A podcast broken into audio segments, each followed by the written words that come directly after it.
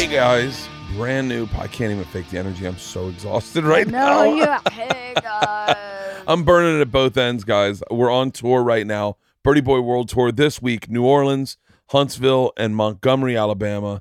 Two shows in Huntsville on Saturday, one show in Montgomery, and Thursday night in, in New Orleans. I have announced the Call In Sick to Work show. oh boy. Call in sick to work. If you, for those of you who don't know, Call in sick to work was one of my early brainchilds when I first started getting creative in this business, and it was a show I derived out of DC with my friend Elliot in the morning. And the idea was I was drinking on radio, and then I was going straight back to my hotel room and doing nothing. I said, "What if we drank on radio and went right to the club and did a show in the morning?" And they have been hugely successful. Um, I don't think I've ever done one that hasn't sold out No. and I have just released tickets. I am not certain that there are still tickets available. Here's the deal I released them on my phone number first 323 208 0844. That was the first place I released them. Then I released them on Instagram because that's where I feel like most people find me. And then I released them on Twitter.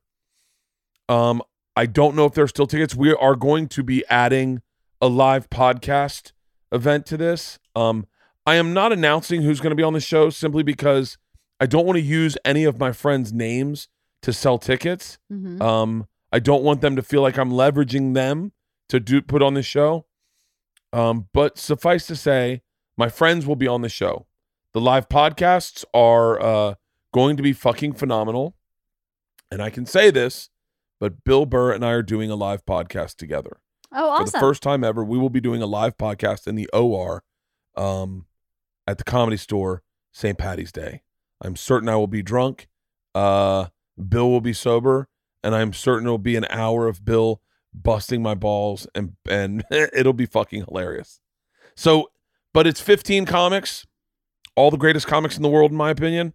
Um, it was uh, it was people I wanted to work with, and I just reached out, and uh, I don't think other than like some people who are I'd like uh I think David Spade had a TV show commitment and he was like I wish I'd come we start we start shooting it we get to the office at 9 though I can't make it but other than that you know it's everyone I'd want to be with well, why on didn't St. he call Day. in sick to work? Ah, ah, yeah yeah ah, no shit ah, I should ah. tell him David it's calling sick well I think because the show doesn't go on without him um but yeah so calling sick to work go to go to my Instagram go to my Twitter or go to the comedy store and buy your tickets it is next Tuesday St. Patty's Day the same day my special Hey Big Boy drops on Netflix.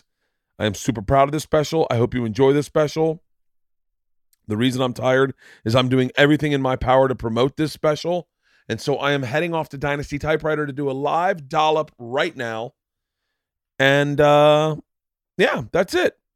Check out my wife's body if you can. It looks phenomenal. That's really nice. Thanks, babe. Of course, you'll hear me trash her and her body on Tom Segura's Your Mom's House. Oh yeah. You trashed my body? No, no, but we have notes. No, we don't. I don't trash your body. You have I- notes on my body? No, we have notes on the, your What are the notes on my body? your. But no, there's no notes on your body. You look fucking Uh-huh, amazing. Uh-huh. You look. She really does look amazing. She's down like 13, 14 pounds now. 13 pounds. 13 pounds. I'm up 10. That's okay.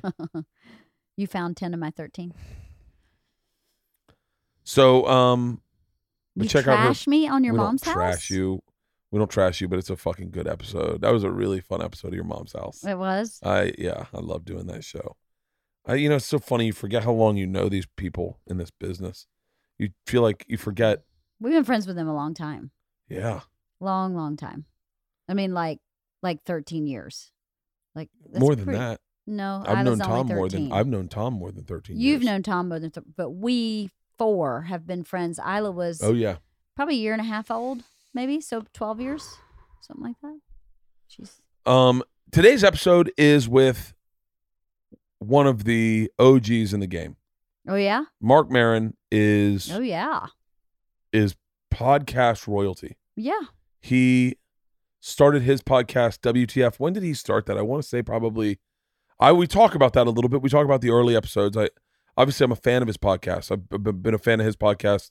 Him and Joe's podcast are like my two go tos. hmm You know, and uh and and they're very different podcasts, but they're very both equally awesome podcasts. It's interesting. Marc said something on this podcast that's kind of changed the way I looked at things a little bit. I, I'm gonna I'm gonna misquote it. You should just hear him say it but it's about the difference that, that people have when they go to a show of mine versus a show of his, and the way people leave a show of his. I watched Marc's special. and It's not heavy. It's just Marc. It's like Marc is. I watched the special. It's fucking awesome. Yeah. Marc's special is fucking awesome. But here's what's crazy. Of course it is. He is one of the best writers in the game. Yeah. Without a doubt. He's one of the best thinkers in the game. And he's one of the best orators in the game. Like the way he handles a stage, the way he takes apart a special is so different than how I do it that I was almost glad. I, I was really relieved I hadn't seen his special before I did mine because I'd be second guessing everything I did in mine. Oh yeah. He is so fucking talented at stand up comedy Yeah. that you go, thank God a guy like this. Thank God we have a guy like this. Yeah. He is, uh, and I know, I don't think he's, uh, maybe he said this or he didn't, but he is the extension of what, where Kinnison and, and Hicks would have gone. Oh yeah. Yeah, him and Stanhope, guys like that are so fucking important. Look, I'm not downplaying guys like me who rip their shirts off and tell fun party stories and shit on their family and and it's not I don't I don't I don't try to get maybe as heavy as as Marc or Stanhope. Uh, we all serve a different purpose. Yeah. It's like Stephen King and David Sedaris. Yeah, They're both it- really good writers, but they serve a different purpose. His special is on the front page of Netflix right now. Do you know what that means, everybody? It means a lot of people are fucking watching it. That's great. If it's not on the front page, it's disappearing. End times fun. Marc Maron streaming right now on Netflix. If you haven't heard of WTF, I don't know. I, I, don't. I, you, I, you maybe I've been doing this podcast thing wrong. WTF is one of the best podcasts out there. His guests have been amazing. We talk a little bit about how he prepares for an interview, how he goes about an interview. We talk a lot about um, a, we talk a lot about everything. It's a great, great, great podcast. I think I, one of the ones where you walk out and Halston's like, that was a fucking good podcast. You're gonna love the podcast. You're gonna absolutely love his special End Times Fun. Ladies and gentlemen, without further ado, oh, he's also got a show called Glow, which is one of the biggest shows on fucking Netflix, also. So, by the way, he's doing very well. He's doing okay. He's killing it right now He's doing all right. I mean, it's all right. it's interesting because I met him. I met him probably 20 years ago, and the guy he was 20 years ago is still the guy he is today, but with different agendas. I love this Marc. This Marc is awesome. By the way, the old Marc was great too. The middle Marc was even better. Three quarters Marc, I didn't think it would get better. Today's Marc is a pretty fucking phenomenal Marc. I'm really happy to call my friend. That's nice to say. I really am because he says smart things and you hear smart things and he makes you think. Yeah, that's and, great. And you're gonna love this special. End Times Fun streaming right now on Netflix. Go in, check it out, tell a friend about it, share it with a friend, invite friends over, open a bottle of wine, light a pipe. Ladies and gentlemen, without further ado, this week's Bertcast, my friend, Marc Maron.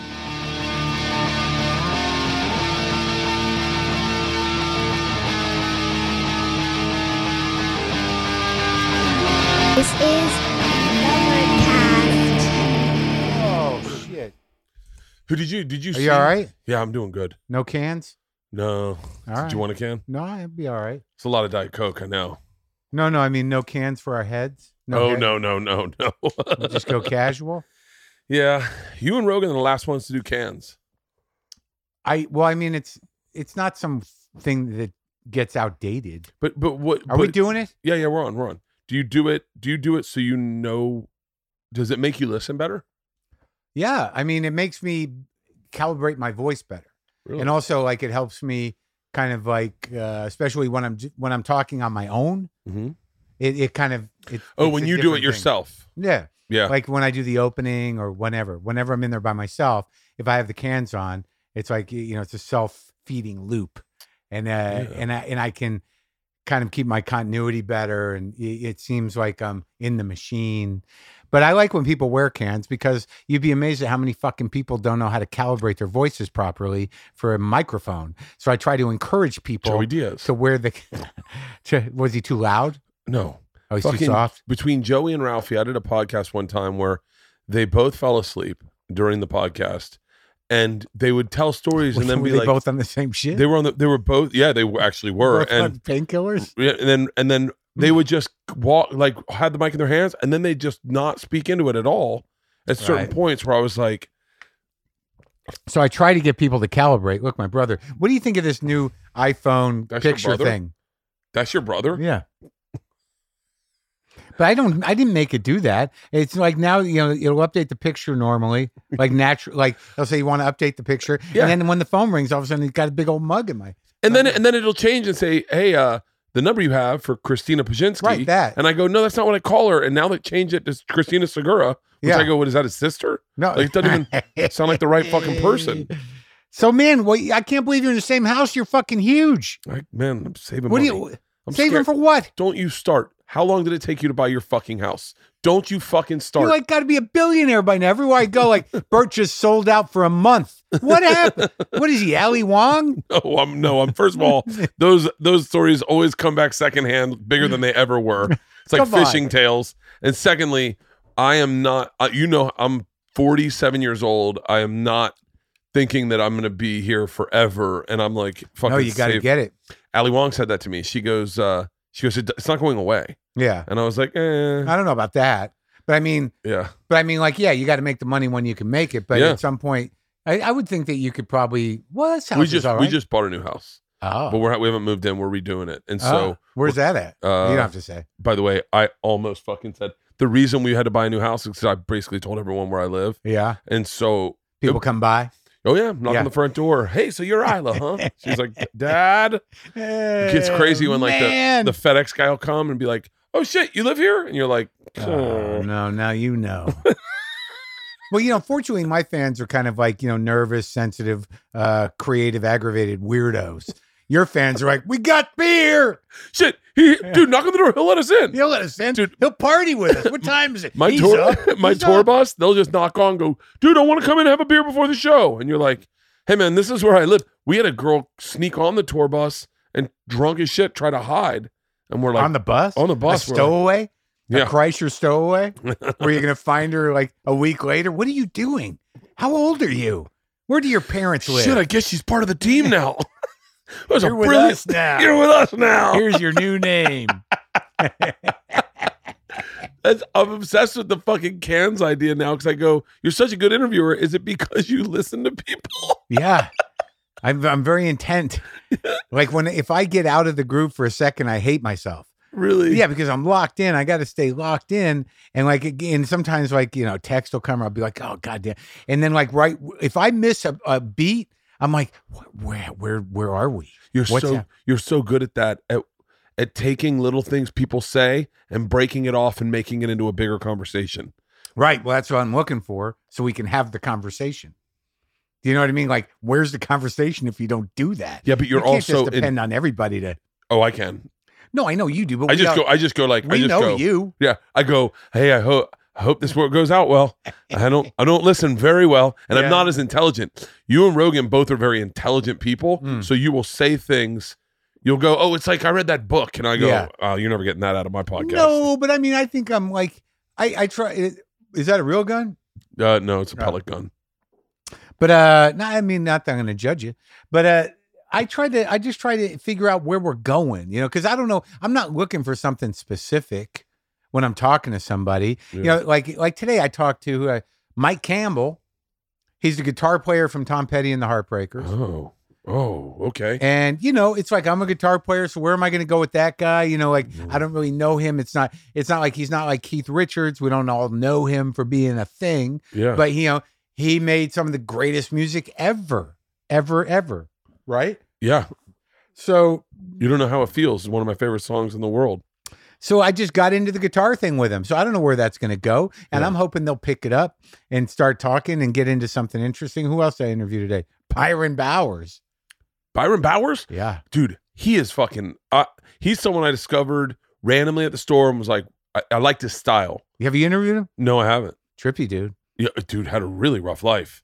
I yeah, I mean it sounded rough, but he was all he's also into this brain thing where he's like, you know, he's kind of his mind's kind of blown in a good way. What do you mean? Well, I mean, like, you know, he comes from what he comes from, and now he's got a certain kind of uh, looking back understanding of his old man's crack addiction and his old man's mental illness, and he's done some hallucinogenics. So now he's got this understanding that's relatively new for him. So he kind of talks in this language of like, "Hey, it's all kind of you know, it all makes sense, man." Like, which was which was like by the way see this is what's wrong with my podcast because then i say stuff like which was unheard of when i was a kid black guys didn't do hallucinogenics Mm. like did no black guy ever did acid no black guy ever did mushrooms he said that. He said oh like thank you know. god see i just thought i was racist no, no. He said that black people don't know about LSD. He goes, but they're gonna.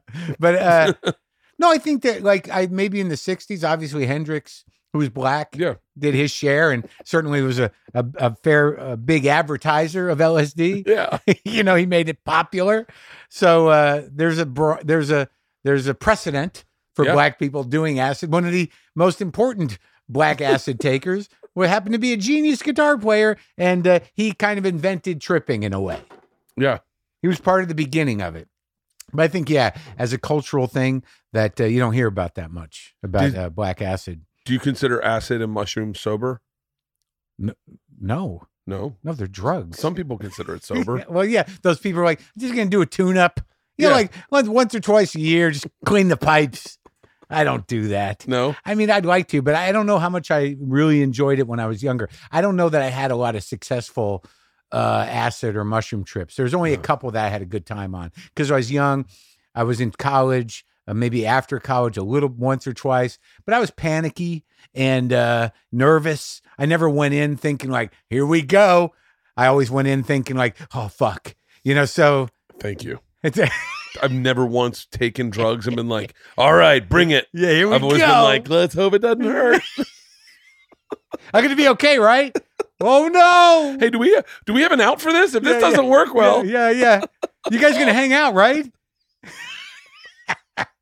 We took acid once, and my buddy goes, "Oh shit, I just lost my wallet," and I was like, "Oh fuck, Oh no!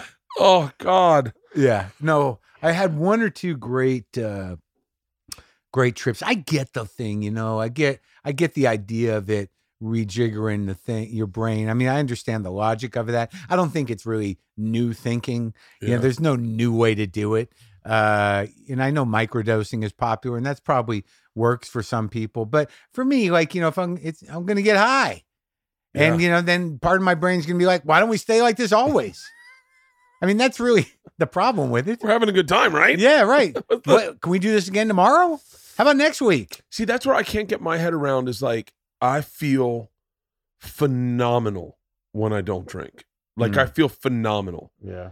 But it's that it's that borrow from tomorrow feeling when you feel phenomenal. It's been a couple days, been three days. Then everyone gets around and you have your first glass of wine and it kicks in and you're over by the grill. You're like, now this is what I was talking about. Who thought phenomenal was the other day in yeah, the morning? Yeah, yeah. Now I'm right. I'm just right. Now I'm yeah, there we go. For an hour.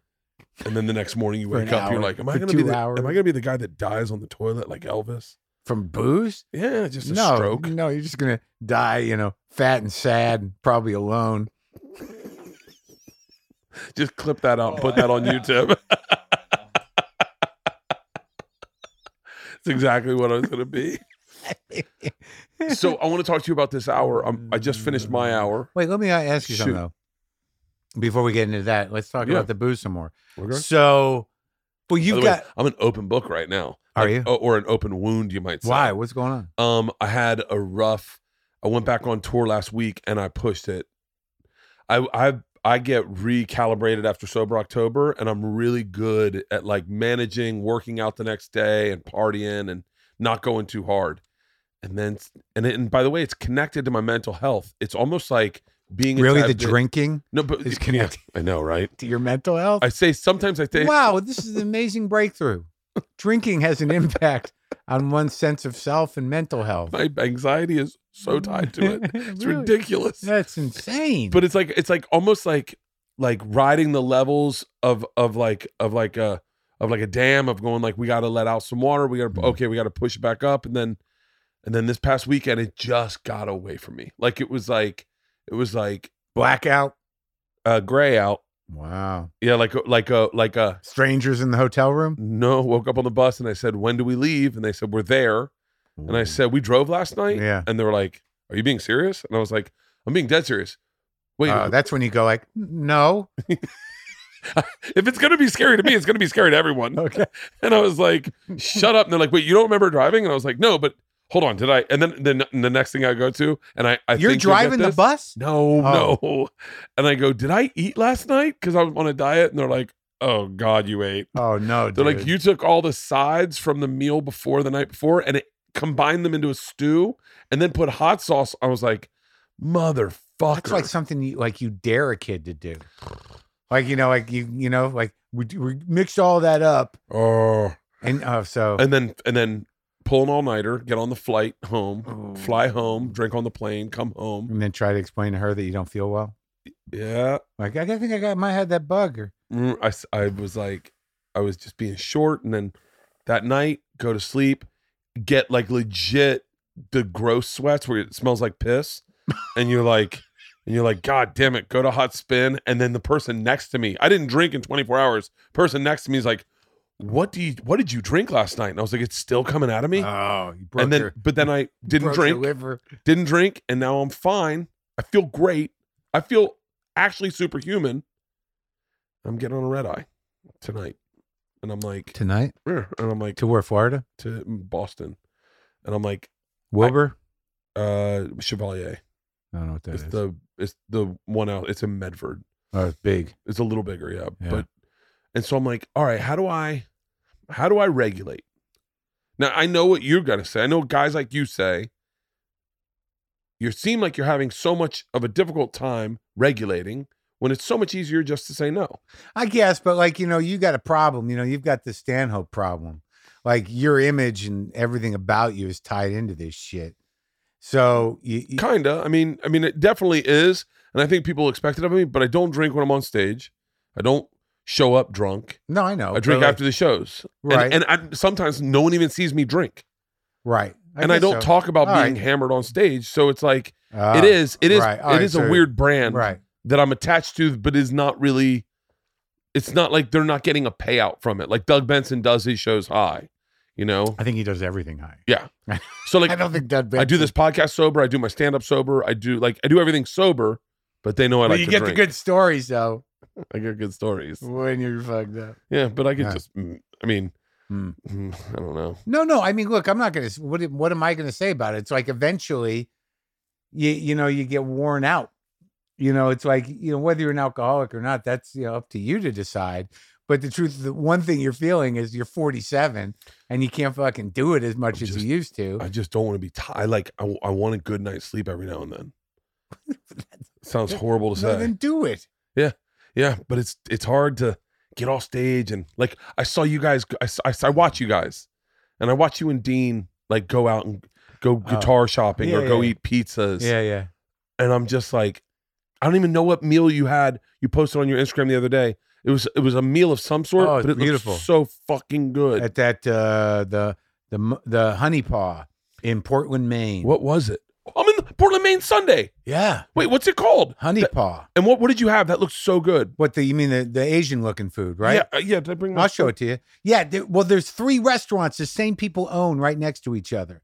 There's a Honey Paw, the uh, the uh, uh, uh, uh, ever ever Eventide Oyster Company and Hugo's. Now, the the Honey Paw in Portland is this amazing Asian style thing. We had um we had a, a braised cabbage. We had a yellowtail This thing. crudo. What's this thing? Oh, that's different. That's looks so. Is that hummus? Uh, That's that's you, you've been to the comedy cellar, right? oh no, Marc! You're telling me I looked at the, the place next door to the comedy cellar? No, they have a place out on the island. That's Mamoun's on the island. Oh, for real? yeah. So we were in Huntington, and we went to Mamoun's because they have the best fucking the way, that looked so good. Well, no, and wait, where was this further. pizza from? That's New Haven. Okay, okay, hold No, on. So wait, Where's where's the honey paw? I don't see the honey paw on see here. keep going. It's purple cabbage. You know, it looks Asian. It's very colorful. No, Right here. Right. Look at all those pictures. So you go, that's, you know, the first, that's braised cabbage and that's a yellowtail crudo. And then there's a fat rice noodle with duck. And then there's the, the Japanese pickle. And then the last one is a fucking brown butter lobster roll. Now, here's what happens. So the guy, I feel like I'm Ben Affleck, just going. I know I can't drink. Let's see how much I can eat this weekend. yeah, do it. So, but what, what I'm telling you is, the guy who they the same kitchen for all three Oh. restaurants. So I wanted to go the ever Eventide Oyster Company, but the guy we were sitting at the at the honey paw because it looked so good eating, Yeah. and he comes in, introduces himself. And I'm like, so you're all, it's all the same kitchen. Go, can I get one of those lobster rolls? Because all I always wanted is a lobster roll. So they make the, they do it differently. They, it somehow they add brown butter to the lobster and they serve it on a, yet you like bao, you know, the, it's a bao bun, dude. Bao buns are better than any fucking Dude, bun. it's a lobster roll on a bao life. bun. That's that's Eventide Oyster Company. all right. I've got everything. I've got all the info I have for this weekend. I cannot fucking wait. Yeah, and uh, there's another uh, great seafood joint, Scales. We went to. So do you night- do you do you wake up and go, what's good, and get an Uber and go there? For sure. Really? Yeah. No, there's a great uh, uh, breakfast uh, biscuit place too. So wait, what's a weekend on the road with you look like? Because mine is like wake up on the bus. It's 1.30. What's close? Fuck it. We'll get no, wings. fuck no, man. That When me and Dean go out, you know, because neither one of us drink, Yeah. and you know, he's got some issues with food in terms of, uh, you know, uh, sugar and shit. Yeah. So we'll, f- I'll, I'll try to find the best places we can fucking eat, and you know, we build our whole goddamn trip around it. Really? Yeah, man. Like, um, So but wait, he's, what time do you get up? I get up early because I'm, yeah, he doesn't. So you get up at like like Seven or eight. Seven or eight, and you Yeah. get up. You have a coffee. I, yeah, I generally have tea, and I have coffee later. I'm Okay. back on coffee. I got Okay. off coffee. No, no, no. I can agree with that because coffee too early in the morning, uh, it blows my load for the day. Yeah, yeah, I don't yeah. get to use it. Yeah, I wasn't drinking any coffee, but I'm back on it because when we're on the road now, especially on the East Coast, I was really looking forward to this one, this trip. Yeah. Because me and Dean, it's like it's almost like the the gigs are great, but like we, it's almost like being on vacation too. You know, because we get we like a lot of the same shit. That's so interesting because Dean had to pitch himself to you for a long time. I remember listening to Well, Dean. he was annoying back then. Yeah, but I remember listening. But no, I remember listening to that Dean first. That Yeah. Dean WTF. Yeah. and it was so good. yeah, And I went like, it was almost like listening to you guys become friends. I know. and you were like, you know, it's so amazing. I thought you were Yeah. so annoying before. and then, so now to see you guys out on the road, I keep Right. seeing it, and I, and I think of that first WTF with Yeah. you two. Yeah, he talks about that too. Well, he was just weird and annoying at first. He's like, "Hey, man, why don't you have me on?" I'm like, Yeah. He's just he's a weird guy that gets off his motorcycle at the comedy store. He's like, I've done 304 sets. And I'm like, I don't know what you're talking. Like he had he was just odd. Yeah, But no, because like I learned a lot about music from him, and he's uh like he's a gearhead and a lot of the things that like I don't I'm not a nerd guy or a gearhead guy or a dude dude like that. So like I don't know about boots and pants and jackets. So what kind of guy I- are you then? Because you are. I don't see you as a nerd guy. I don't see you as a gearhead guy, and I don't see you as a bro. No, I'm not. Like, what are you? Just like Uh, thoughtful? huh? Just thoughtful? I'm thoughtful and angry, angry, thoughtful guy. like you know, look, dude, man, I can I can hit a ball. I can grill a fucking steak. Yeah. You know what I mean? I don't drink no more, but I can. You know, I I, I you know I don't. Uh, I just from I'm practical is my problem. Like I'm definitely not a bro because like I I don't know how to get excited about that kind of shit. Like they the bros get excited about things to sort of you know uh compensate for the feelings that they're afraid of. You understand? Wait, no, I don't. But so explain it to me. I mean, like, come I'm- on, man. you know, could be hiding like I'm sad. You, Yeah. you know what I mean? So Yeah. I'd rather I'd rather be sad and then like fuck you than like yeah, let's do it. You understand? I see. I see. So our bros glass half full, and you're a glass half empty guy. Uh, No, I mean I'm sort of like the glass is the glass. You know what I mean? Like this is what we got. It's a glass, guys. Yeah. Why do we give a fuck? it's gonna be gone just like us when the to coronavirus. stay in the present. But I think uh, I don't know. I think the, the the real answer to that is I've always been sort of my my own thing. Like I don't like I don't have a lot of close friends. I don't socialize a lot. I'm kind of an anxious, aggravated person. Uh, I spend a lot of time not alone in a weird way, but I play guitar, I read things, I, you know, listen to music. You know, I'm always working. But I think growing up, I was always the guy who could move through all the cliques. Mhm. Like I, you know, I could make the jocks laugh. I could hang out with the freaks. You know, I could hang out with whoever. You know, I kind of, and I was funny enough to kind of move through all of them, but I didn't have a tight crew. Like in in high school, you know, I hung out with dudes who drank. You know, I used to we used to drive around, get someone to buy us booze, get fucked up, listen to loud music. More of a rock guy, Yeah. probably. Yeah.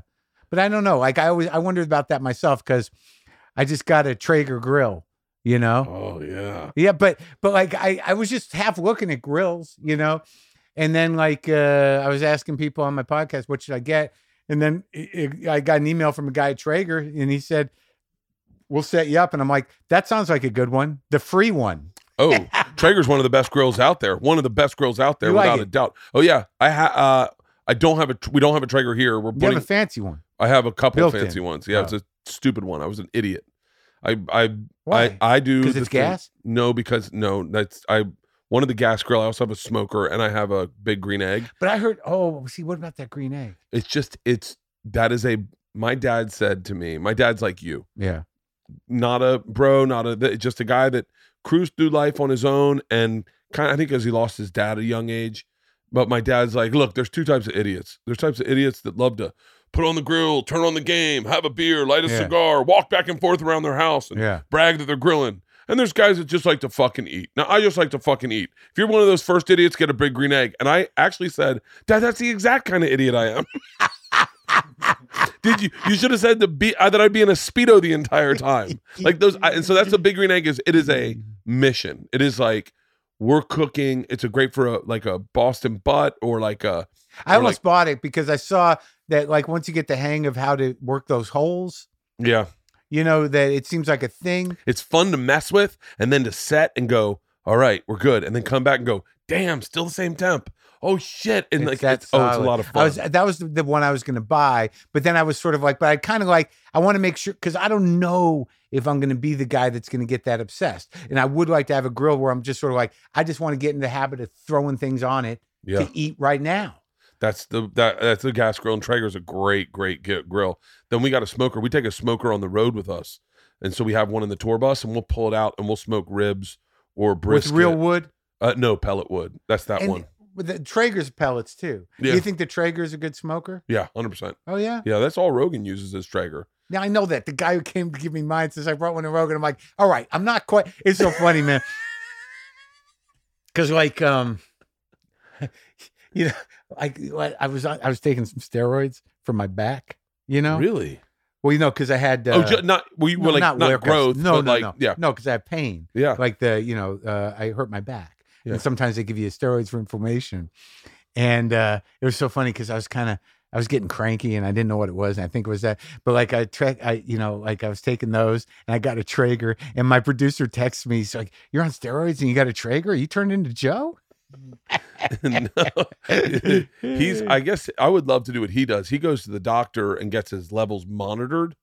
Yeah, I don't think he's a roid guy. No, I think he's I would I would love to do I would love to do that cuz I can feel it in my old age. My body not just bouncing back. Like bouncing back but like Bouncing back, but look, but Joe's like you know really pushing it. I mean, what you're not, in a different way than you. he are. pushes it really hard. He's You- yeah, you- he's he's an aggressive athlete. I just like to get on. By the way, my wife's trainer told me the only reason I like getting on the treadmill and running or going to spin class is because I'm fucking crazy. Yeah. Like it shuts his brain down. That's why those people do that. I know I got to get back up the hill. Like I, I took four days off. Mid roll reads. Mid roll reads. What are they? These are mid roll reads. This episode of the Bertcast is brought to you by Blue Apron. I absolutely love Blue Apron. Options are everything, especially when it comes to food. With more weekly recipes than ever, Blue Apron makes it easy to eat well. This is why I love Blue Apron. You don't know this yet, but you're going to find this out next week. Me and Tom Segura are going vegetarian. And Blue Apron offers a wide variety of recipes that fit your lifestyle from health conscious options with the new Blue Apron premium meals that feature exceptional ingredients and advanced techniques. Create a plan that works for you with Blue Apron's ever changing mix of premium, plant forward, vegetarian, carb conscious, Mediterranean, diabetes friendly, WW approved, and 500 calorie or less options. Here's the deal it is super inexpensive for you to feed your entire family with a chef designed, ready to cook meal, perfectly portioned ingredients, and lots of flavorful options, all sent directly to your door with prices starting as low as $7.49 per person. They're super flexible too. too. You got a busy week? Are you traveling? Skip weeks or cancel at any time. Let Blue Apron take care of meal planning so you can enjoy everything else.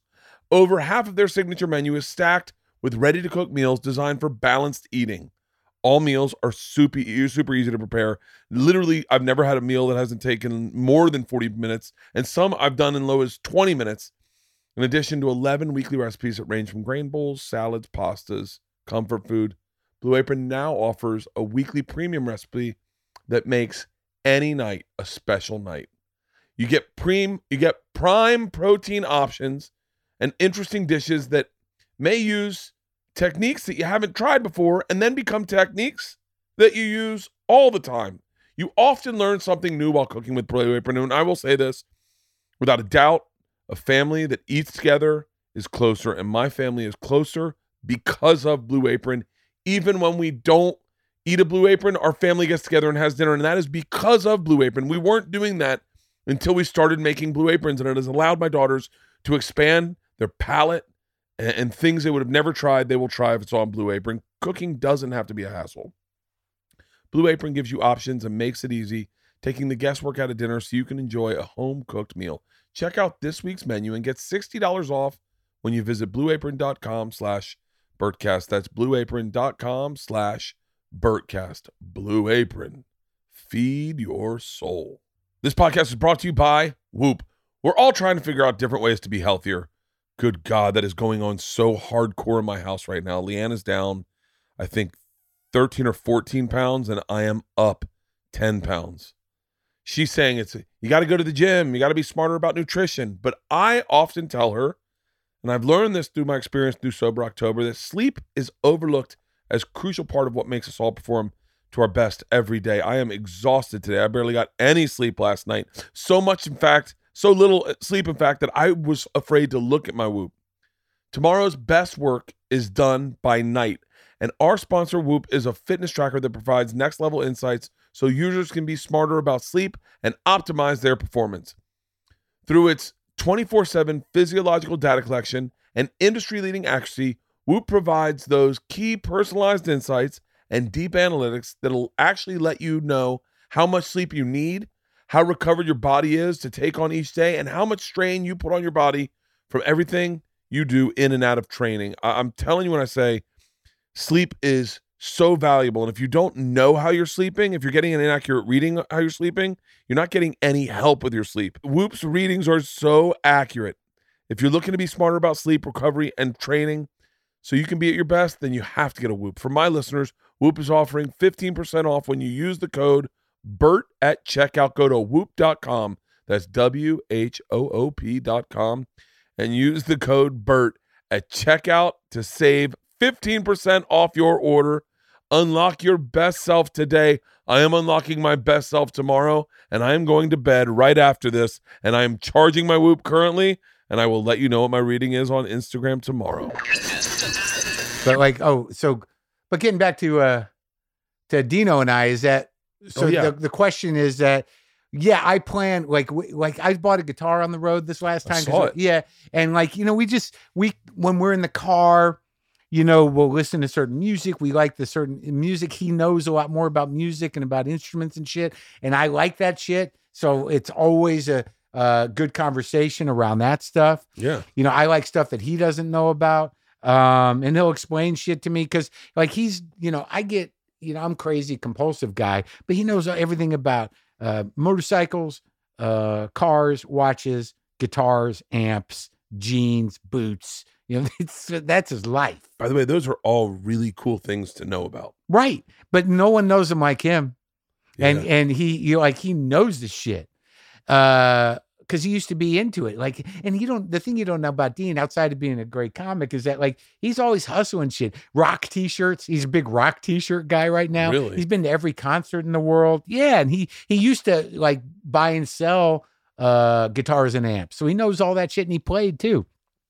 So we always have a pretty good time. Yeah i end up buying you know guitars and jackets and stuff when Yeah. i'm with him. What about would you be a ride, ride a motorcycle?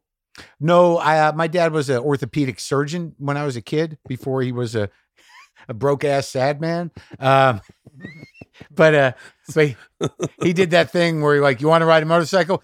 Come with me to the hospital. I want to show you a guy that, uh, you know. So he brought me a. He, it was a scared straight situation. My dad did that with lawsuits. Mm. Oh, really? Doberman? Think that's a good looking dog? Take a look.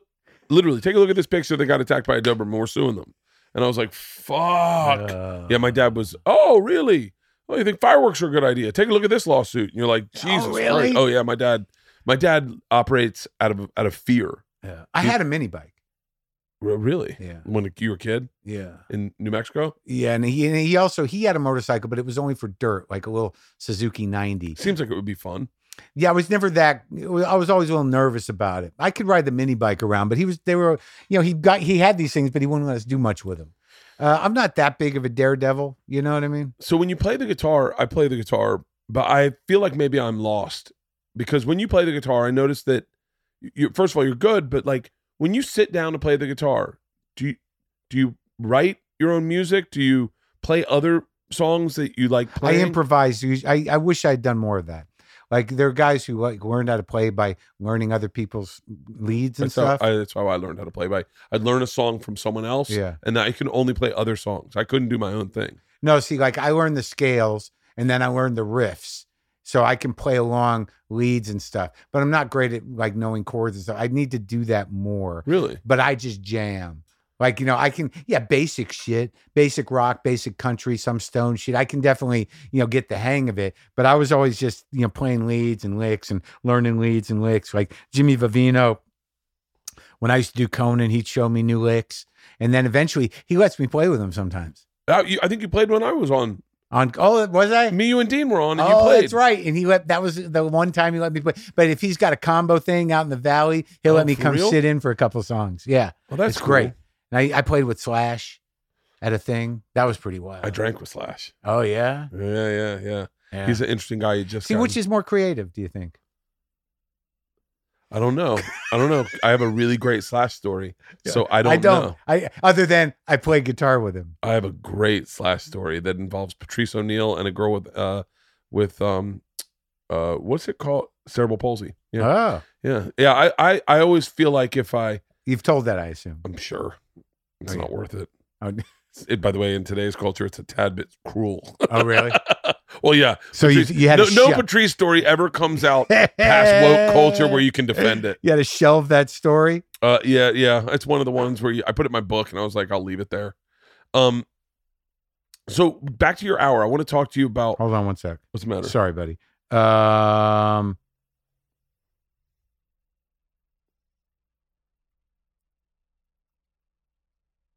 I guess I need to record something. Um, hmm, What do you need to record? don't know. Must have fucked something up. I'm gonna be home. I mean, I- it shouldn't be a problem. I'll get you out of here in within thirty. I know your your podcast. You don't like to go much over an hour, so I'll keep you in that. In that. What do you do usually? I do anywhere from like anywhere from an hour to two hours. Well, I don't want over- to let down every. Like I feel, like I kind of wonder about this. Like lately, I've been wondering because just like you said, I have you know, notes. what I have notes. If we're talking about WTF, I have notes. Keep coming. about like you said like what kind of dude am i and i think sometimes i'm misunderstood I You think know, like- you're definitely misunderstood. because like y- you know i don't know how people categorize me but like you know i know look i know your audience like when when you sell out like i i go down to florida you know i was at the hard rock Mhm. you know in orlando and i sold like 900 1000 tickets 900 to 1000 tickets place seats what th- 12 14 you're doing two show two shows there and i think to myself well certainly bert's gonna have more people down here than i am Yeah, I grew like- up there. Right. And I'm not, you know, but in general, I know like I'm not drawn, we don't have a lot of crossover because we, eh, there's a sense, there's a sense that we're a different type of guy. I can imagine that, but I would imagine. I would imagine.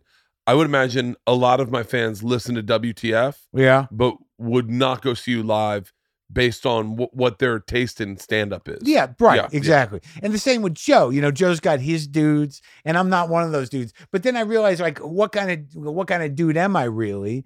But I'm not like, I'm not some puss. No, not You at know- all. you know what I mean? It's like, and I'm not like, I'm, I'm the real deal. You're a gr- fantastic Yeah. comedian. So like, you know, I it's it's fine with me, but I I don't really quite understand like this special and even my last special. Look, I understand like you, you know with Joe maybe his crew politically there might be some differences or you know or or or they have a problem with me philosophically or maybe I don't like uh I condescend a bit to uh, like UFC and shit, and I don't know about that stuff, and I Yeah. can't talk sports, and you know I don't want to fucking do hallucinogenics, but I have, Yeah. you know.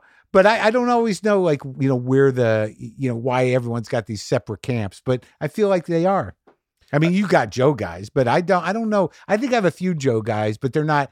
They're more like guys who like I listen to Joe sometimes. I think I think Joe guys are a much broader uh, spectrum, Clearly, and I think and I but I think you and Joe have a lot more in common than not. For instance, um, Joe doesn't know much about sports. He knows about UFC, yeah. but that's it. You can't you can't talk to him about any- Basketball. I would I would argue Joe couldn't name one professional basketball player. Yeah. I would actually probably put money on it Yeah. because you'll say stuff to him like I remember one time I was like, "Hey man, I got Warren Sapp is a good I'm is a friend. Ah. He should be on the podcast." He's like, "I don't know who that is," Uh, and he's like one of the more famous football players and worked for NFL Network or ESPN at the time. uh, But I but I do I would agree that you are misunderstood, and I think that goes to like I wonder where that goes to because you're insightful, thoughtful. The people you have on your your interviews are fucking amazing. most of, I think most of it comes from uh, this idea of where I am politically, and I, I you know, I think you and Joe are more similar Yeah, yeah. politically than than apart. No, for sure. Uh, yeah, I don't. uh, You know, I don't know who it is or what it happens, but it's usually right wingy guys that that that that that ruin the party for people who want to like me from that ilk of person. That's interesting because Yeah. you know those. It's funny that I, I went on a pod. I went on a podcast with a guy. I wish I knew his name. Very insightful dude, and he was like, uh, it was in New York, and Uh-huh. it was out of like I want to say out of NPR, uh, or something like that, Yeah. and um, on a campus in Brooklyn, and he was like, uh, he was like, so you, you're like uh, alt right, and I was like, no, What? that's what I said. And I was like, what the fuck? And he's like, well, you watch uh, these these fight videos online of the Antifa versus alt right. And I went, oh, yeah, of course. Yeah. And he's like, and I, you, you're cheering for the alt right guys. And I was like, well, no, I'm cheering for the guy in the. And then I'm sitting there going, what am I representing? Like, Yeah. and and then I I kind of. This is why we stopped doing this one podcast I had called Open Tabs because I was like, wait, how am I representing my? I didn't even know how I was representing myself. Right. People, people, I knew how people per- were perceiving it, and they were perceiving it that I was ah. alt right. Oh. And then I came ah. out saying I'm definitely not all right. Then the alt right attacked me, and and came after me, and I was like, yeah. And there was a point where at one point in my podcast, all I read, read in the comments were "state your fucking politics," and I was like, oh, I'm done with this. We stopped doing that podcast altogether. I st- I was like, yeah, because like you're you're a comedian. I'm a comedian, and by the way, probably one of the more liberal people you'll ever meet in this of course, country. of course. But just based on the fact of where I live, who I interact with, how I see the world, How'd and you get associated with that? See, that's the fucking thing. Is Same- like once once it gets out there, you have no control over how you're going to be used No, not at all. and how you're going to be represented. Like one of Joe's freaks did some stupid documentary about the the fail. You know how I. You know how uh, this is like one of those weird documentaries about how you know I you know I I lost all of my listeners because I started Oh, talking about Trump. Oh, I know. I almost know exactly who this did is. to this. He does documentaries Yeah. like, um, now the tale of the worm Jim Norton, Something and, like whatever. and, it and it's just was it an anti Jim? yeah, anti Jim. So it's just a huge Yeah. anti, and I'm certain I'll probably get one now. But like a huge anti Jim campaign. Yeah, but that's how propaganda works now, and whatever his intentions are. However, you, you know, the current political climate has sort of activated these, you know, miserable, angry fuckers who are alone in their homes and, you know, generally pissed off about their lot in life, but are crit- incredibly adept at uh, at technology. Incredibly adept. you know, like, you know, they have a lot of power to take you and do whatever they want to with you know what you put out in the world. And it's a little scary you know and, and some of them are right wingy and some of them you know they just like starting shit. But a lot of them have been turned out by the right wing. So and i don't know how many of them have il- infiltrated you know the joe base or your base or anyone's base. Who knows? But i, I just i and also i have no real like i know i just know that i'm not a jock. But yeah, but here's what's crazy is I listen to your podcast. I Yeah. listen to all of them. sure. You're not by any stretch of the means are you political on your podcast. Your Nope. po- your interview. i'm a little nervous about authoritarianism happening yeah, and, you'll say and i don't like trump you'll say intelligent things. Yeah. but you're not you're not rolling into uh, a I'm- fucking I'm not doing commentary, but I definitely am anti-Trump.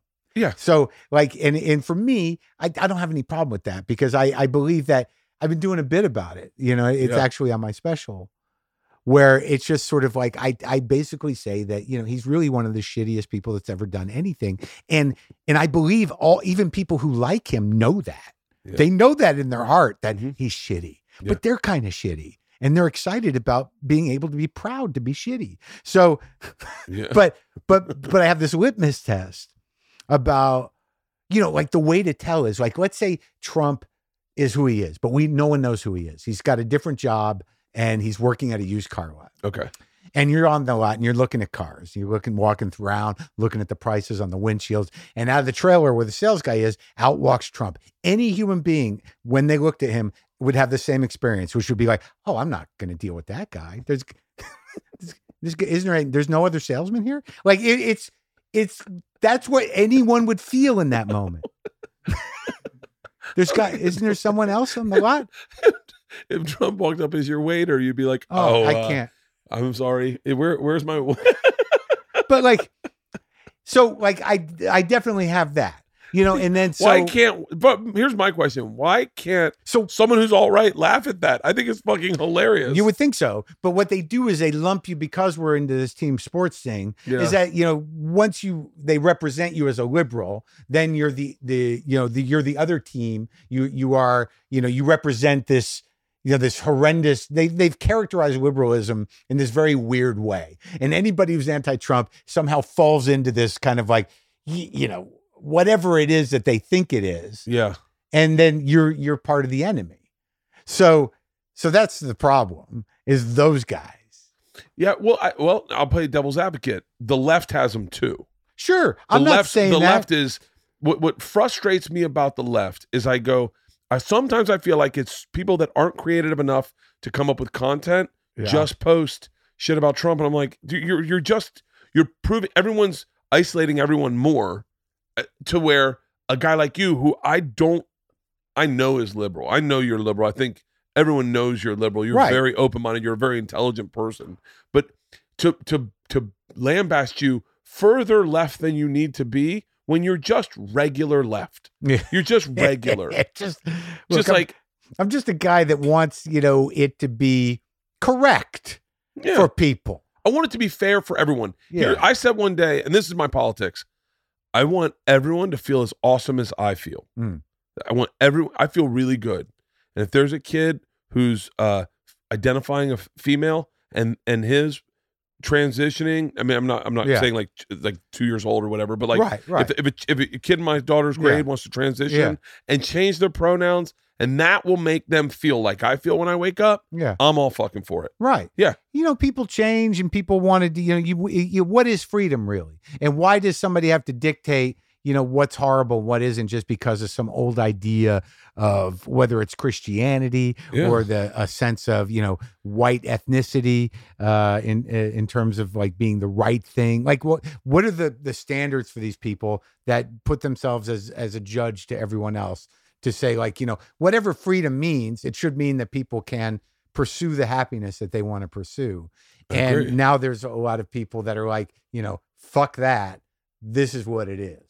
Get on board or you're part of the problem. If I think it's people that feel like you're they're taking you're taking stuff away from them.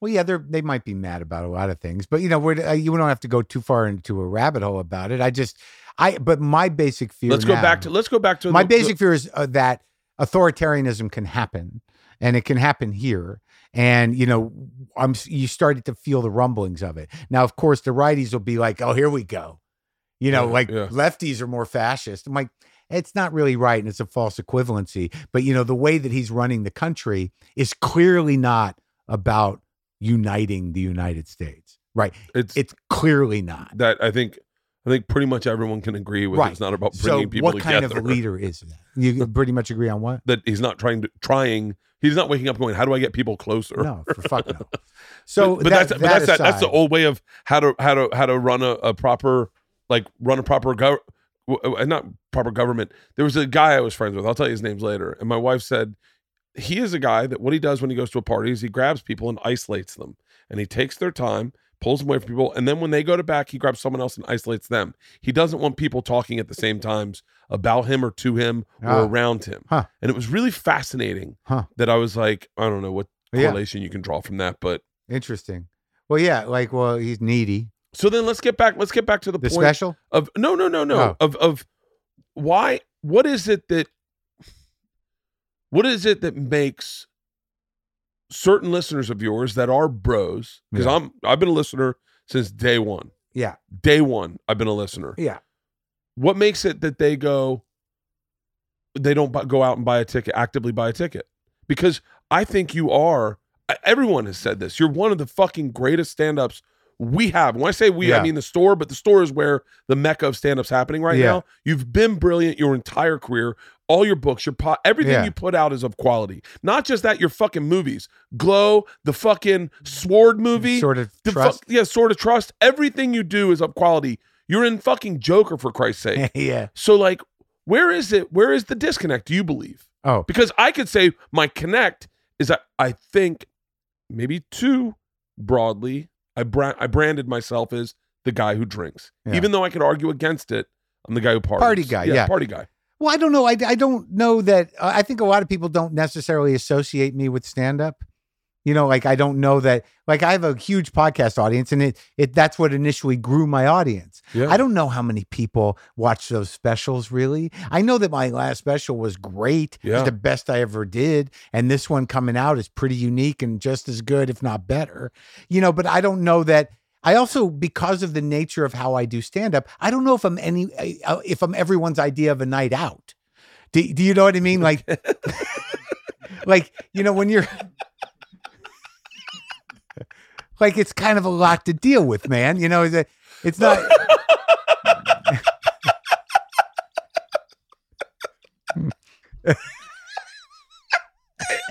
I have a visual of a couple walking Yeah, out yeah. the show and her going, "Honey, do you want to get some merch?" He's like, "I just want to go home.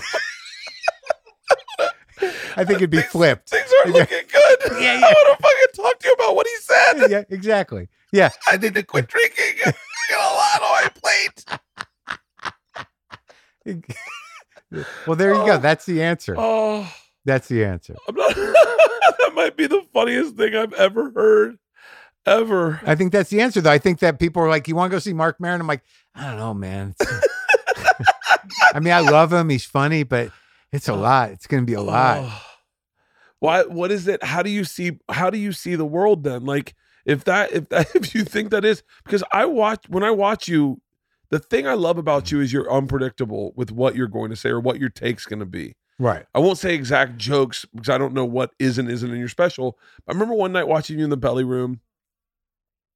All else, I, Go ahead. and and and, doesn't and, matter. and and we were you were and you you were like and by the way we, we can take this out if you'd like us to but you were up there you sit on a stool and you just very casually go it's a great vibe in this club isn't it and everyone goes yeah like stand us back and you're like yeah you go either that or the witch is almost dead and and we we everyone in the back is crying laughing but your your candor your candor's always been like just Uh, and that and that's what you love about you love guys like you and Burr. I Mm. mean, I don't think Burr's Burr's stand up is the same vein as yours. It's like pretty serious, pretty He is, but I think like one thing that he gains too, like uh yeah, he's a little more uh uh easily aggravated and paranoid than I am, but also he's got a family. And I think like being able to speak honestly about having a wife and kids and Yeah. stuff, that's a big chunk of people. And I think it's also like like uh I remember Tommy Lee said uh, I really I was talking to Tommy Lee at doing Brittany Furlan's podcast. Uh, He was like, "Yeah, I really love Bill Burr's material. And I was like, Really?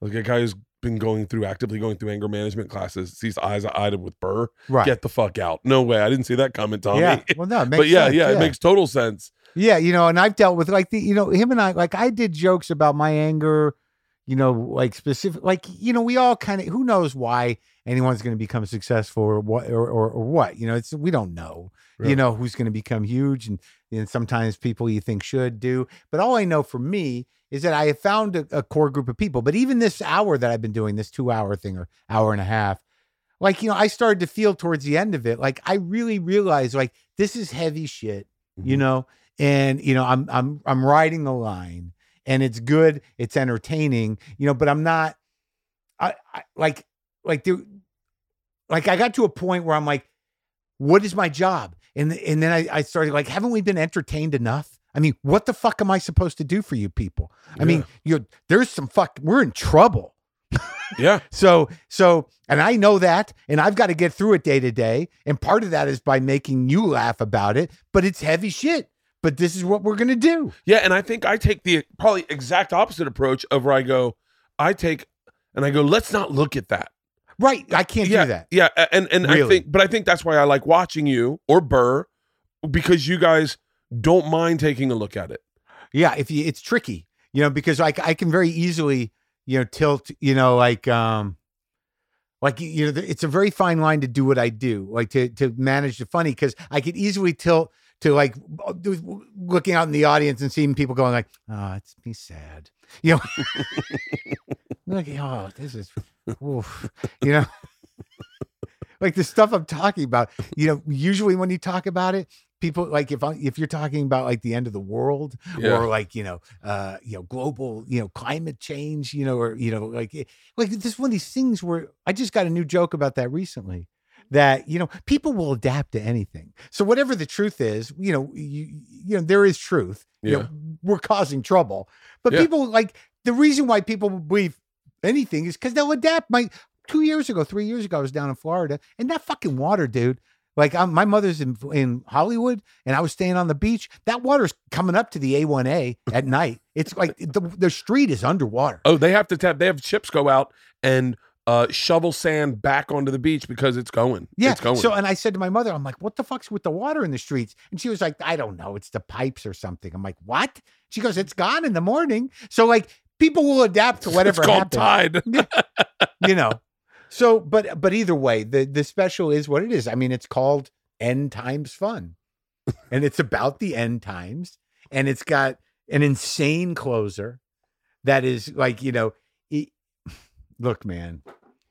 Like I really like I really honored my heroes in this fucking special. So who your who are your guys? That's a Marc Maron question. Yeah. Well, I mean, like w- listening to the stuff, you know, there's definitely like uh, I can feel me sort of honoring Hicks. I can feel me, you know, sort of honoring Carlin, sort of honoring, uh, you know, Pryor to a degree, Mhm. like you know, like engaging my emotions, but also like the last piece of the bit. The last bit is like this. It's almost like an opera. I mean, it's a big bit. It's crass. It, it it could possibly offend a lot of people. It's like a lot of people. By the way, this is exactly how you sell a special these days. It possibly could have had a lot of. Spe- I'm immediately I go this. I got to find this. I got to find out where my line in the sand is drawn. No, it definitely like, you know, I don't I don't want to say who, but it's like a fairly two different groups could get very offended or they could come together. You know, Yeah. and I talk about you know all the stuff. I talk about a little bit about politics, a little bit about religion, about you know drugs, about you know love, about uh about being woke, about you know, and about um prophecy, and I did you know just the regular stuff. Yeah, the regular stuff. Jesus Christ. So wait. I, So. I do, I how- do talk a lot about Jesus. how do you go about? And I know this is kind of a pedestrian question, Mhm. something you'd ask someone, someone that w- isn't in the business would ask you. But I I ask you from my perspective of like, how do you how do you see the seed of a bit?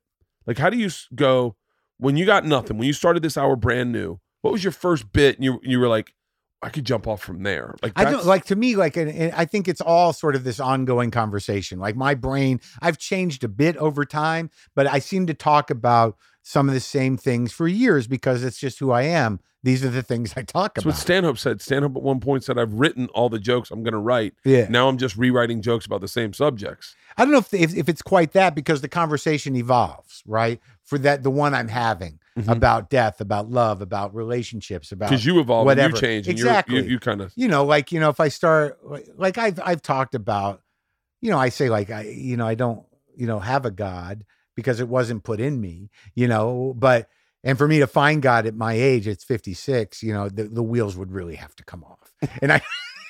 And I don't know what, you you know, so it's just an honesty to it. Yeah. I'm not against it. I'm not saying like fuck God or there's Yeah. no God, but Yeah. like, yeah, I didn't get it. Someone didn't plant it in there, and I don't think it's going to happen. So, so like that evolves. Then like lately, I, I've been sort of like uh, I feel better about a lot of things. I'm not as mad as I used to be, and and uh, I accept a lot more than I used to. And you know, uh, there's a lot of things that used to upset me that don't. And I don't really know if I'm I'm just you know getting older and wiser, or I have the beginning of Alzheimer's. I don't know. And but I think if I do have Alzheimer's, people are not appreciating that first few months as much as they should. Dude, you're, I mean, just like, I got nothing like that in this special of mine. I got nothing. I'm like fucking talking about shitting in gender neutral bathrooms. fucking.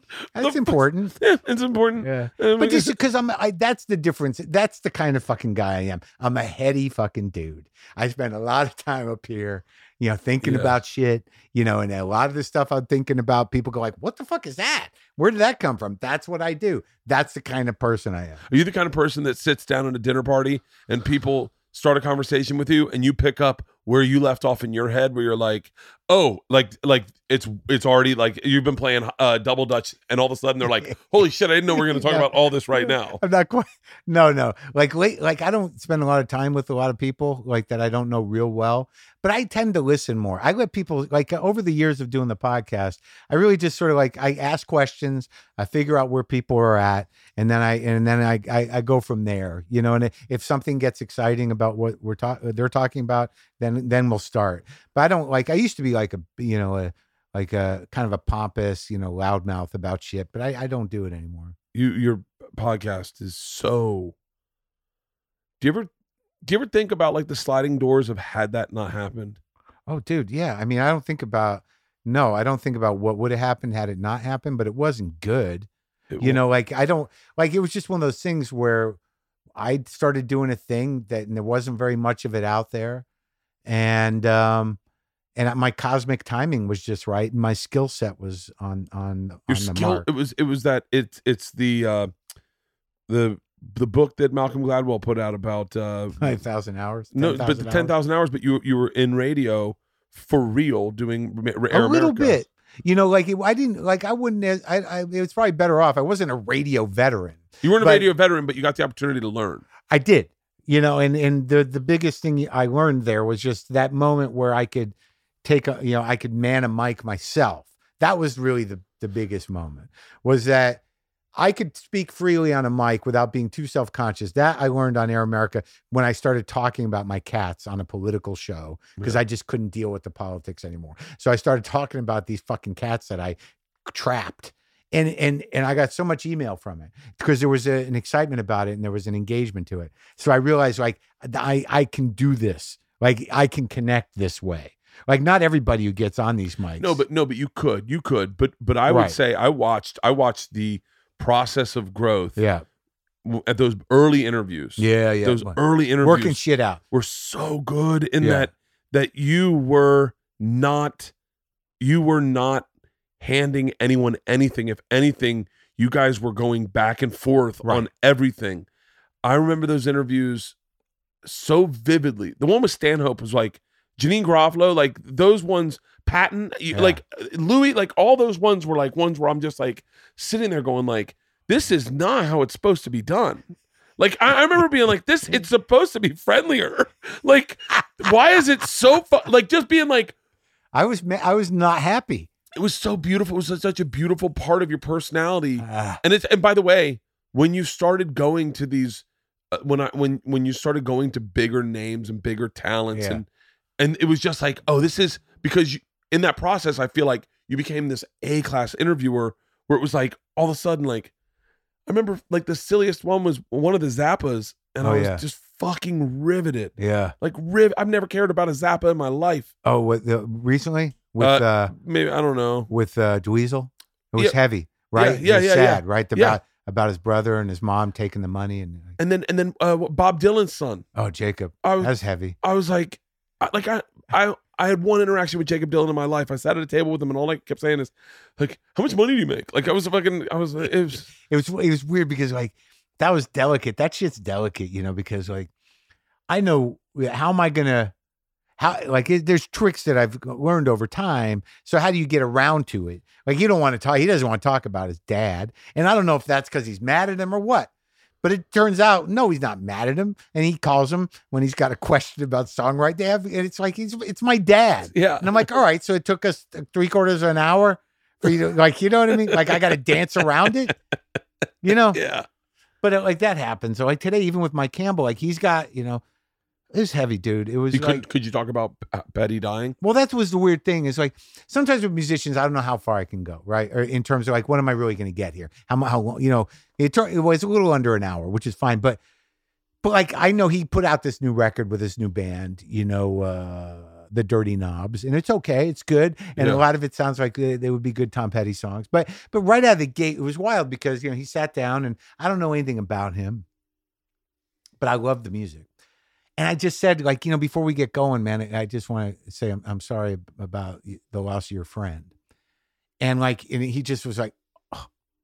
and like, he's like, whoa, you know, I you you think you're over it, and, and just give me a minute. It was like that, you know. And I was like, okay, now let him have it, and then we get on with it, you know. But Yeah. so that, so yeah, so yeah, I was able to talk about that. I mean, what else is there to talk about with that? See, that's the weird thing about what I do is Yeah, like what people is go, like, what, like you know, how, how did Petty die? It's like I don't know.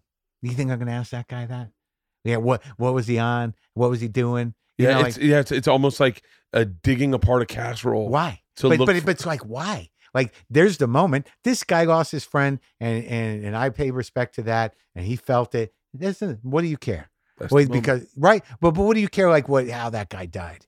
You know on some level? yeah, He made a lot of great music. Whatever he did, if he OD'd somehow, you know yeah, what are you gonna do?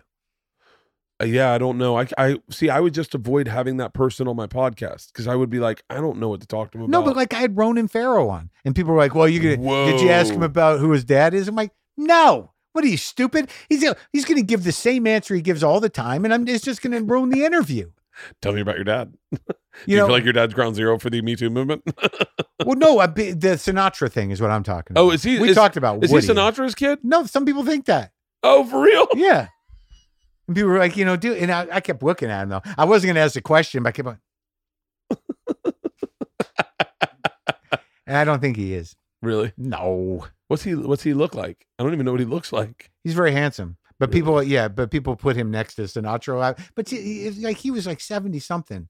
Sinatra. It's just not, it, doesn't matter. Hey, It was a great, it was a great interview. That's crazy. So what, I want, let's talk about music real quick. Yeah. You always seem to have your finger on the pulse of something really cool that I've never heard of. That Do I? then, yeah, every time you're like, and then I was listening to this, and then I go in and I'm like, listening. I can't remember exactly what it was, but you talked about something one time on your podcast, and then I hit it up and I was like, oh yeah, you listen to music like legit on a fucking turntable Yeah. by yourself Yeah. And listen to it. I do.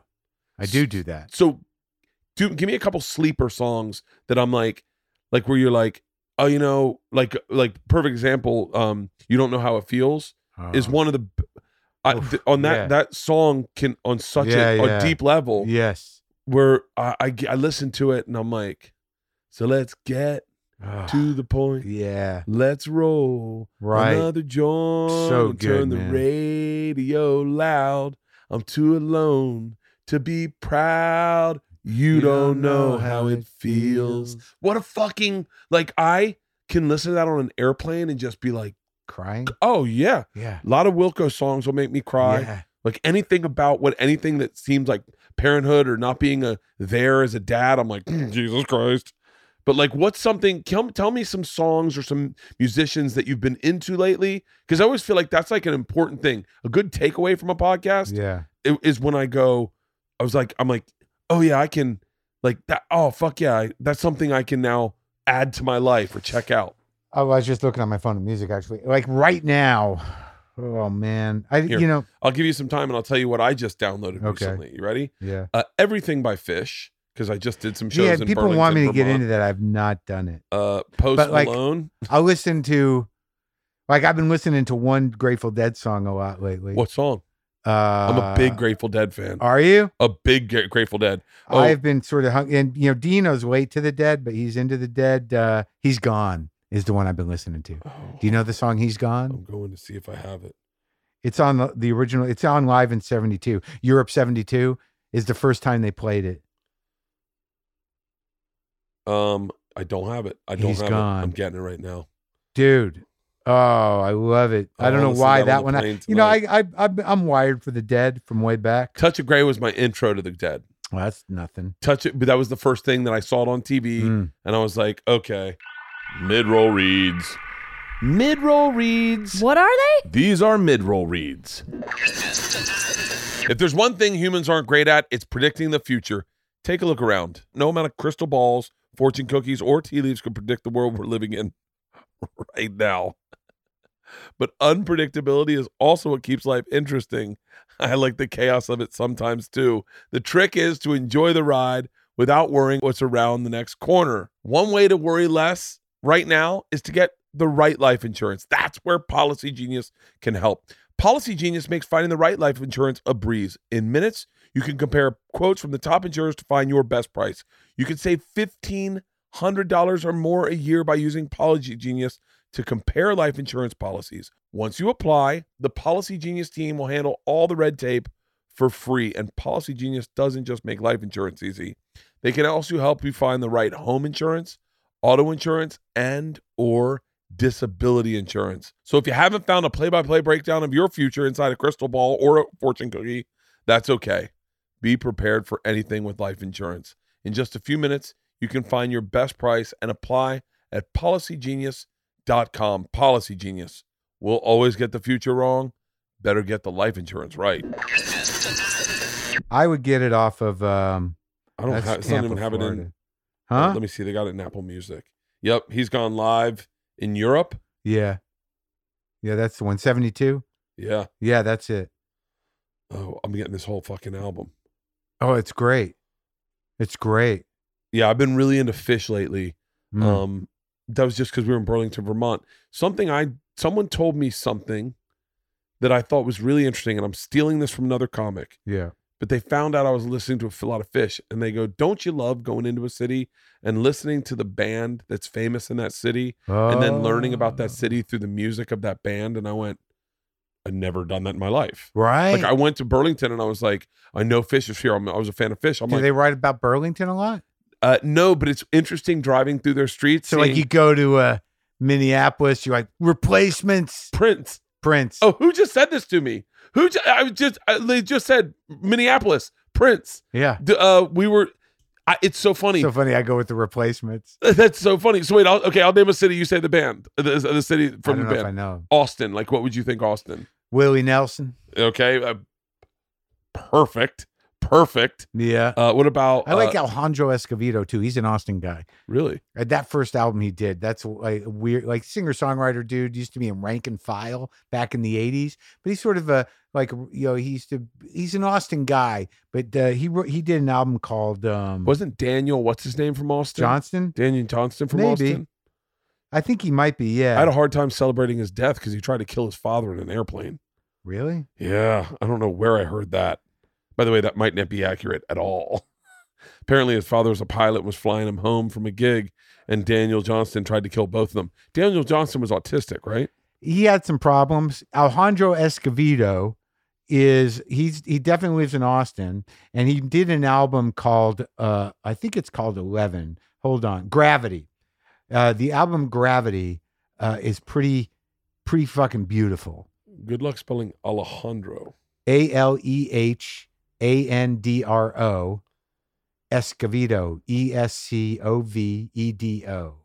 There's a there's um the last to know this song is like it's so you'll love it the very last to know more miles than money. That's the that's the name of my first 15 years of touring. right More miles than money. i just Oh, yeah, I'm me, buying man. him right now. I'm buying him right now. Escovedo Gravity's the record Gravity. Gravity's the name of that album they're all great songs on there What do you think of Taylor Swift? Would you have her on? I'd have her on I don't know anything about her Oh, I think she's fucking. She's she's a really great. the band I'm trying to get uh, my brain around is the name of the Gravity's the name of the album. I'm Yeah. buying it right now. yeah I'm gonna listen to this on the plane tonight. the band I'm trying to get my brain around is Destroyer Destroyer. Yeah, the guy, I guess he was part of the new pornographers, the lead singer. Oh my god.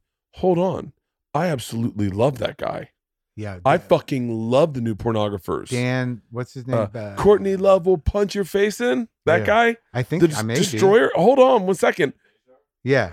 Dan Bejar. Yeah. So the name of the band's Des- the Yeah, Destroyers. Dis- no, just Destroyer. They've Oh. got like 10 records out. this guy was so I. That's so funny in a world of like where you can go on YouTube and say what happened to dot dot dot. Is this the guy? When you hear his voice. You- Big open. But there's all these different sounds. He's got a new record out. But like I never quite got it. And now I'm It's sort of called like Have We Met. the album. Yep, the same guy. Yeah. So wait, what's the name of this album?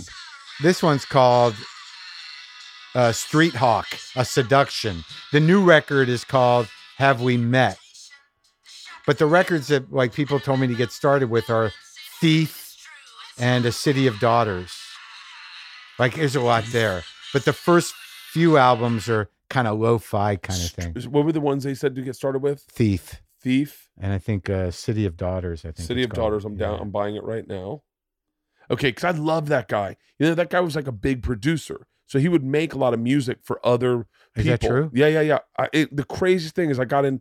I loved that song that they did, Yeah. and he was like, "Oh, that he just whipped that together." That's what he did. Is he was more like a producer. So he, when I think, if I'm not mistaken, he went on to produce a bunch of music. Hmm. And I'm always like, I love that guy's style. I love that everything about him. And he- I think he lost his hair very young. I Really? think he went bald very young. He's got a lot of hair. This guy. No, maybe I'm thinking of the wrong fucking guy. Or maybe he guy. just shaved his head or Maybe there's another hat. new. por- new. por- Maybe there's another guy in This there. night's the other one. I'm buying both of those. See, this is what I love about a podcast is when you go, Yeah. the Jeff Tweedy podcast you did was pretty interesting. Yeah, because I'm not a huge Wilco guy. I do a lot better with guys who people love when I'm not that much in love with them. Why? Because I don't I, I don't have the fanboy thing going. Like I can have a sort of a regular conversation with a guy that I might even resent a little bit.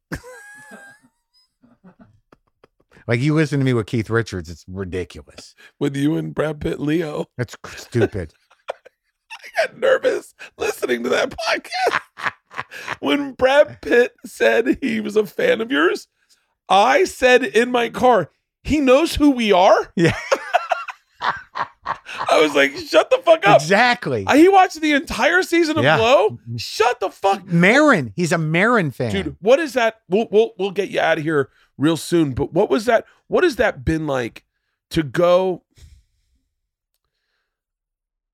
to go your entire career uh, uh, uh, as a stand-up respected in the community all stand-ups i think up until recently when stand-ups definitely started to pop all stand-ups always felt we were struggling up everyone never felt like there were we Segura and i just said when we started there were like three theater acts it was seinfeld uh maybe brian regan Yeah. and like larry the cable guy like those guys Yeah. now it seems like we're all getting opportunities to do you know those mid-sized theaters which maybe they weren't i don't even know what they were doing back in the day but Rock we've all been shows. we've all been struggling up in stand up the gig was acting you were you were one of the first guys to jump onto a big movie uh the one with the fucking Cameron Crowe movie Almost famous. Yeah, I had almost- one line in there. no but yeah but it's maybe it's because i listen to the podcast so Yeah. much so anytime i hear lock the gates I'm nothing like, happened after that. but but then but then it just exploded and well, I think like- what what the, the beauty of it was is that you know, thank God we could you know circumvent the fucking club system. I mean, I came up in it to a certain degree, you know, and like you know, I was a middle and a headliner. I was looking down the barrel at being a B room headliner for the rest of my life, and like I knew what that was, but I never really built a following on the road, and I never got asked back a lot because of what I do, and I couldn't do it any other way. And uh, but what happened was through podcasts and different styles of media and ways of getting an audience, you know, now we don't have to fight. The gatekeepers are us. Dude, I said in a meeting one time, I said, I just wanted to be clear.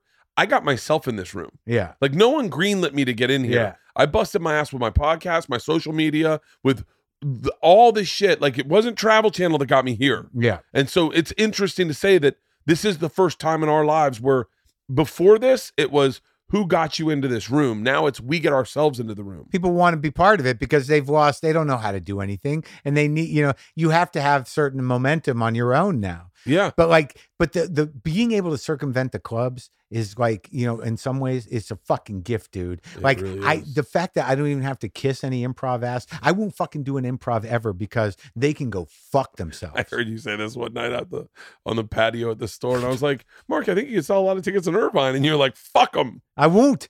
I do, I do not sell tickets at improvs Yeah. or at Irvine. I, I did, and I don't need that embarrassment. Do you know? Mhm. Like I have people. I have enough people. You know, in most cities to sell a thousand tickets. In some cities, two thousand to three thousand. all you need. Fine, That's all right. you need. So like, I got to go to fucking Brea and be embarrassed because I can't move for fucking five hundred tickets in Brea And for that that fucking organization. And that was the flip. Was Listen that? Do Was, you hear that tone? yeah, oh, That's there's- old style. By the way, you're listening to a very successful man still having a problem with the improvs. One of the most successful comics in our industry. I do all right. Oh, shut the fuck up! I don't do. I'm, there's I've been to your some- house. It's always somebody I'm comparing myself to. I will have I have visuals. I have visual takeaways that I bring that just things that I'll never forget. And one of them was you in your new in that new house. I'm, I got to that house to do the podcast, and I was like, I'm at the wrong house. They sent me the wrong address, and I was like, even if he did buy a new house, this isn't his house. There's no way. And then I saw a cigar and like a fucking uh, a rock magazine on the thing, Yeah. a book, and I went, okay, maybe it is Marc's house. And you came out, and I, I it's it was the it was the the slice of the new man. You were eating avocado, and you were like, "Hey, Bert," and you were so calm, and I was like, "Oh shit, Who's my this guy? god!" I was like, "Get me here!" you were so excited. I was so fucking. That's oh, a nice old house I got. uh, dude. I fucking love it. But but that is true. You were one of the guys. My biggest fear, my team's, everyone in my team's biggest fear was that my fans were improv fans, and I wasn't going to get them to go to a theater. Your fans have been waiting for you at theaters. they they they hate going to comedy clubs. you're yeah, you're One time I played the Mall of America, you know, Mhm. early on in the podcast. That's that place seats like a thousand. I pulled Yeah. about 30 people, and they were my fans. They're like, We never come here. Does anyone come here? I'm like, clearly not. we had to walk by a Lego store. That dead old mall. Out in the middle of fucking nowhere. What club would you still do that you I still, still do clubs. What clubs? What What are your favorite clubs out there? I got no problem with clubs, but the, outside the improvs. Mhm. But like there was a time where our whole futures depended on these club owners' decisions about us. The whim And of it- the club owner, where he says, Right. "Hey, uh, you're gonna hang out and party, right?" And I was like, "Definitely." right. Oh, good. Yeah, you're that the was guy. me. I had. I I yeah, remember or when we did open mics, when I was doing like fucking open mics in Boston, the dude who ran that place, making the list, changing it up, like that guy, Robin Horton, crimes against comedy. That guy, crimes against comedy. I'll be in Boston this weekend. yeah, he- won't be there. I think Yeah. he's up in Seattle being crazy. Um, but uh, I hate to throw anyone under the bus, but Danny Goldberg can go fuck himself too from Air from Air America. There's a lot of people I want to tell them fuck themselves. I just Let's get the list out. I I, just- yeah, I'm a very sober guy, but there's a few people I can't fucking let go of. No, I, I like I do the Comedy Works in Denver. Yeah. I'll do. Great. Uh, Wende's amazing. I like the. I like the. um Where else have I gone? Oh, I'll go do Acme for Louis anytime, but I'll, and I'll do uh, comedy on State in Madison. I'll Louis do. would never have me in his club. He hated Oh. me. Oh, yeah, he Yeah. twelve years, dude. Twelve years. He had kicked me out for partying with a fucking waitress. I think. 12 years I was out. And then, like, one, one year I was up in Montreal and he came back. He apologized, groveled on I wish he would apologize to me and just say, "Hey, man, I was wrong about you." You're That's what a- he did to yeah. me. Yeah, that guy was. He was actually they like. He was actually a little outright rude to me because I was doing the Jameson Comedy Store, and he went back and talked to everyone in the room about how great they were and how he had them in the club, and then looked at me and just walked out. And I went, huh, Wow. yeah, Yeah. But, but, but I can I can uh, understand I can understand guys with a highbrow sense of comedy looking at me going like I don't get it. Dude, my favorite comics to watch are guys like you, to be honest with you. Oh, thank you. And you. I, I oh mean, yeah, I- I, was I took the compliment before you even gave it. I was like, I'll take it. Like, no, I I mean I like uh, I like dudes that do straight fucking comedy, like that are all in, physical. Like I'm always envious of dudes who do physical comedy who are good at it. I'm envious of guy. I'm envious. I wish I could be more physical on stage. Oh yeah. Yeah, because I, feel like I when I started, I res- I respected guys like yourself, Mitch Hedberg, Dave Attell, Mm. guys who were very cerebral and very intelligent guys.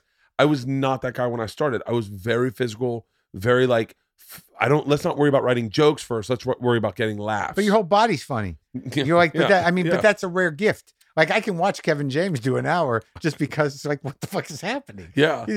But I tried to. I tried to distance myself from anything physical when I was younger, Yeah. and I think it handicapped me by trying to write jokes. And then now, even though I'm, I would people say people think I'm a physical comic. There are parts that I'm embarrassed about doing on stage Yeah. because I I didn't I didn't lean into it enough.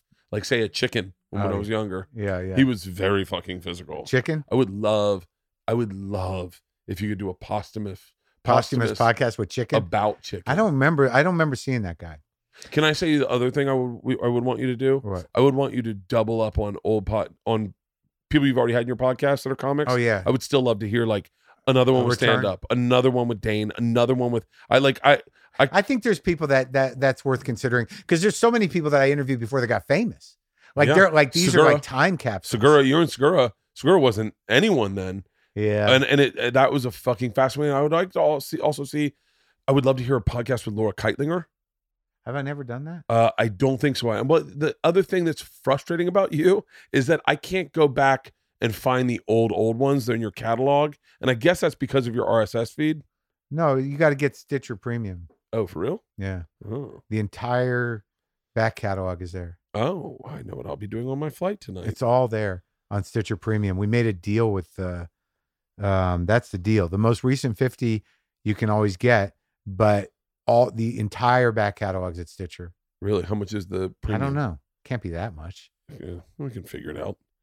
Um, so what's what's the goal? Like, I, you do you have do you have Isn't it to do you have stop? something?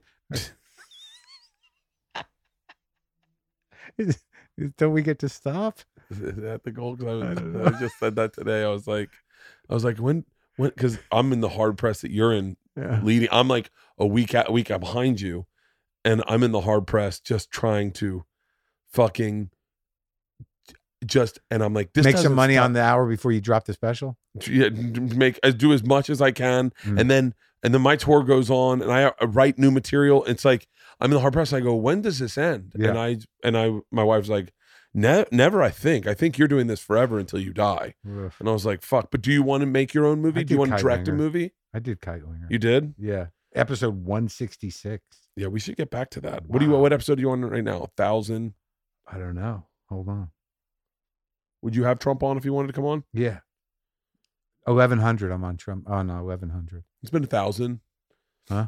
Um, You're a thousand? I'll be, I, no, I said it's been a thousand since Laura Kightlinger. I would love to listen. I, I would. Love, I'm going to go find that one. I'm, I have a subtle obsession with Laura Kightlinger. Yeah, no, she's great. I started with her. Yeah. Kind of. So Would you like to direct a movie? Would you like to star in your own movie? I'm gonna, Meaning, I'm gonna write a movie with Lynn. We've been working on a movie with Lynn Shelton, the woman who directed my last two specials and directed Sword of Trust, and who I'm uh, seeing at, currently. Is my oh, girlfriend. congratulations! So we've been writing this movie for years, and it's almost done. We're probably gonna make that movie. And um, I don't know, man. You know, I got one more season of Glow that we're gonna shoot Congrats. starting in a week or so. What and is I'm- that? How many seasons is that? Four. It's a fourth and final, which Yeah, you- I heard you say that Yeah. the other day. and I'm I'm sort of open to see like I feel like I you know like there I, I would like to do something where like I don't have to be you know I I I in order for me to make money I've got to be there. Then there's plenty of people that that make money and they don't have to be there. Yeah, Why do I'd like to figure that one out? yeah. I wouldn't mind not being there.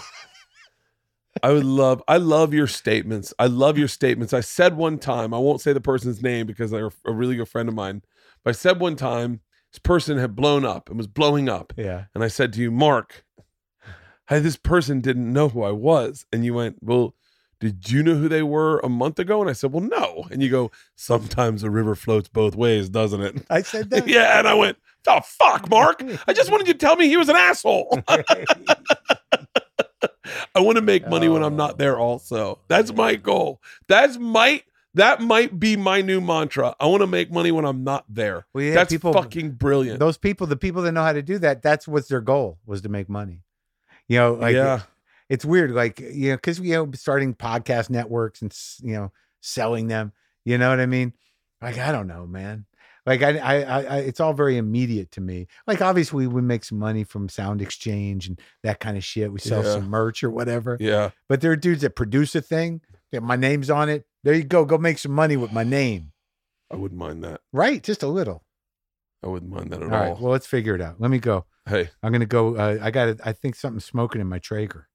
Oh shit. Thank you for doing this, Marc. I appreciate it. Congrats on the special. Thank you so much. It's March 10th. It drops. Yours is seventeenth, week after. exciting. Hey, can I tell you? I'll, I'll tell you off air. Can I tell you one thing that we shot it here? At a, like it's got a whole different look to it. Very intimate. Really? Where did you shoot it? I shot it at like the Red uh, Cat Theater downtown LA. Really? It's like a black box theater that we, you know, so it's got that kind of almost like theatrical vibe. nice. You know, like uh kind of Spalding Grayish kind of trip. how many people in the audience? A Couple hundred. Ooh, I like that already. Yeah. I like that a lot. Yeah. What's the name of it? My special? Yeah. End Times Fun. Fuck yeah. Well, congratulations. Thanks, buddy. Thanks for having me.